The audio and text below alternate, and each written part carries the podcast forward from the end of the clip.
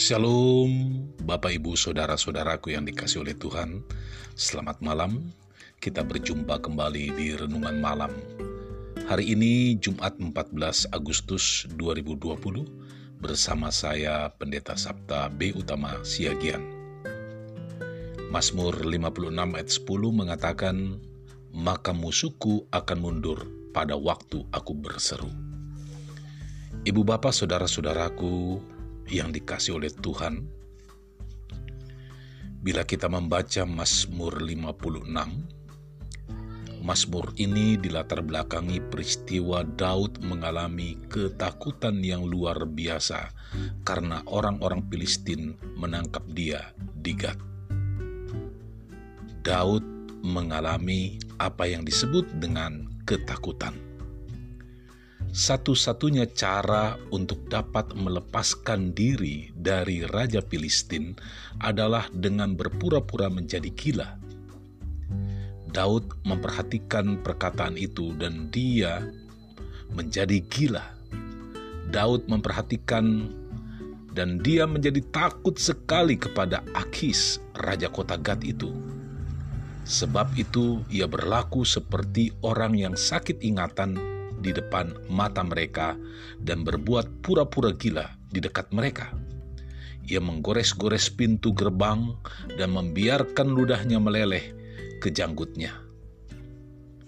Pengertian dari kata takut pada ayat di atas adalah tekanan emosi yang timbul karena adanya ancaman, kesakitan, atau bahaya yang mengancam. Begitu melihat Daud berlaku seperti orang yang tidak waras, Berkatalah Akhis kepada para pengawalnya, Tidakkah kamu lihat bahwa orang itu gila? Mengapa kamu membawa dia kepadaku? Kekurangan orang gilakah aku? Maka kamu bawa orang ini kepadaku supaya menunjukkan gilanya dekat aku. Patutkah orang yang demikian masuk ke rumahku? 1 Samuel 21 ayat 14 sampai dengan ayat yang ke-15. Sebenarnya Daud benar-benar sudah hopeless dengan apa yang dialami. Ia berpikir saat itu ia pasti dihabisi oleh musuhnya. Nasibnya benar-benar di ujung tanduk. Namun apa yang ditakutkannya tak menjadi kenyataan. Ia luput dan terbebas setelah berpura-pura jadi gila. Kalau bukan karena campur tangan Tuhan, hidup Daud sudah berakhir. Karena itu Daud membuat miktam, yaitu nyanyian yang dinyanyikan secara berulang-ulang untuk menguatkan hati. Semua orang pasti pernah mengalami ketakutan saat diperhadapkan dengan masalah yang berat, tak terkecuali Daud. Iblis sering kali menggunakan ketakutan sebagai senjata untuk melemahkan dan menjatuhkan iman orang percaya.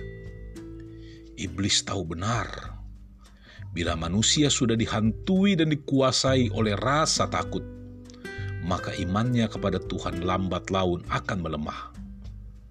Ibu bapak, saudara-saudaraku yang dikasih oleh Tuhan, Jangan mau dibelenggu oleh ketakutan dan jangan mau diprovokasi iblis dengan kata-kata yang mengintimidasi. Karena yang kutakutkan itulah yang menimpa aku, dan yang kucemaskan itulah yang mendatangi aku. Ayub 3 ayat yang ke-25. Pada malam hari ini, dalam renungan kita diingatkan kembali.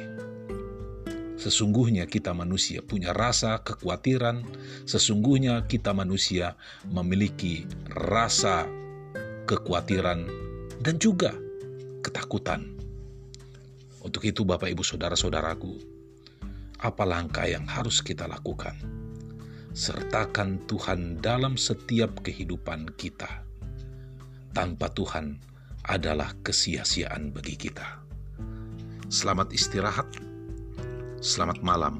Tuhan Yesus memberkati. Shalom.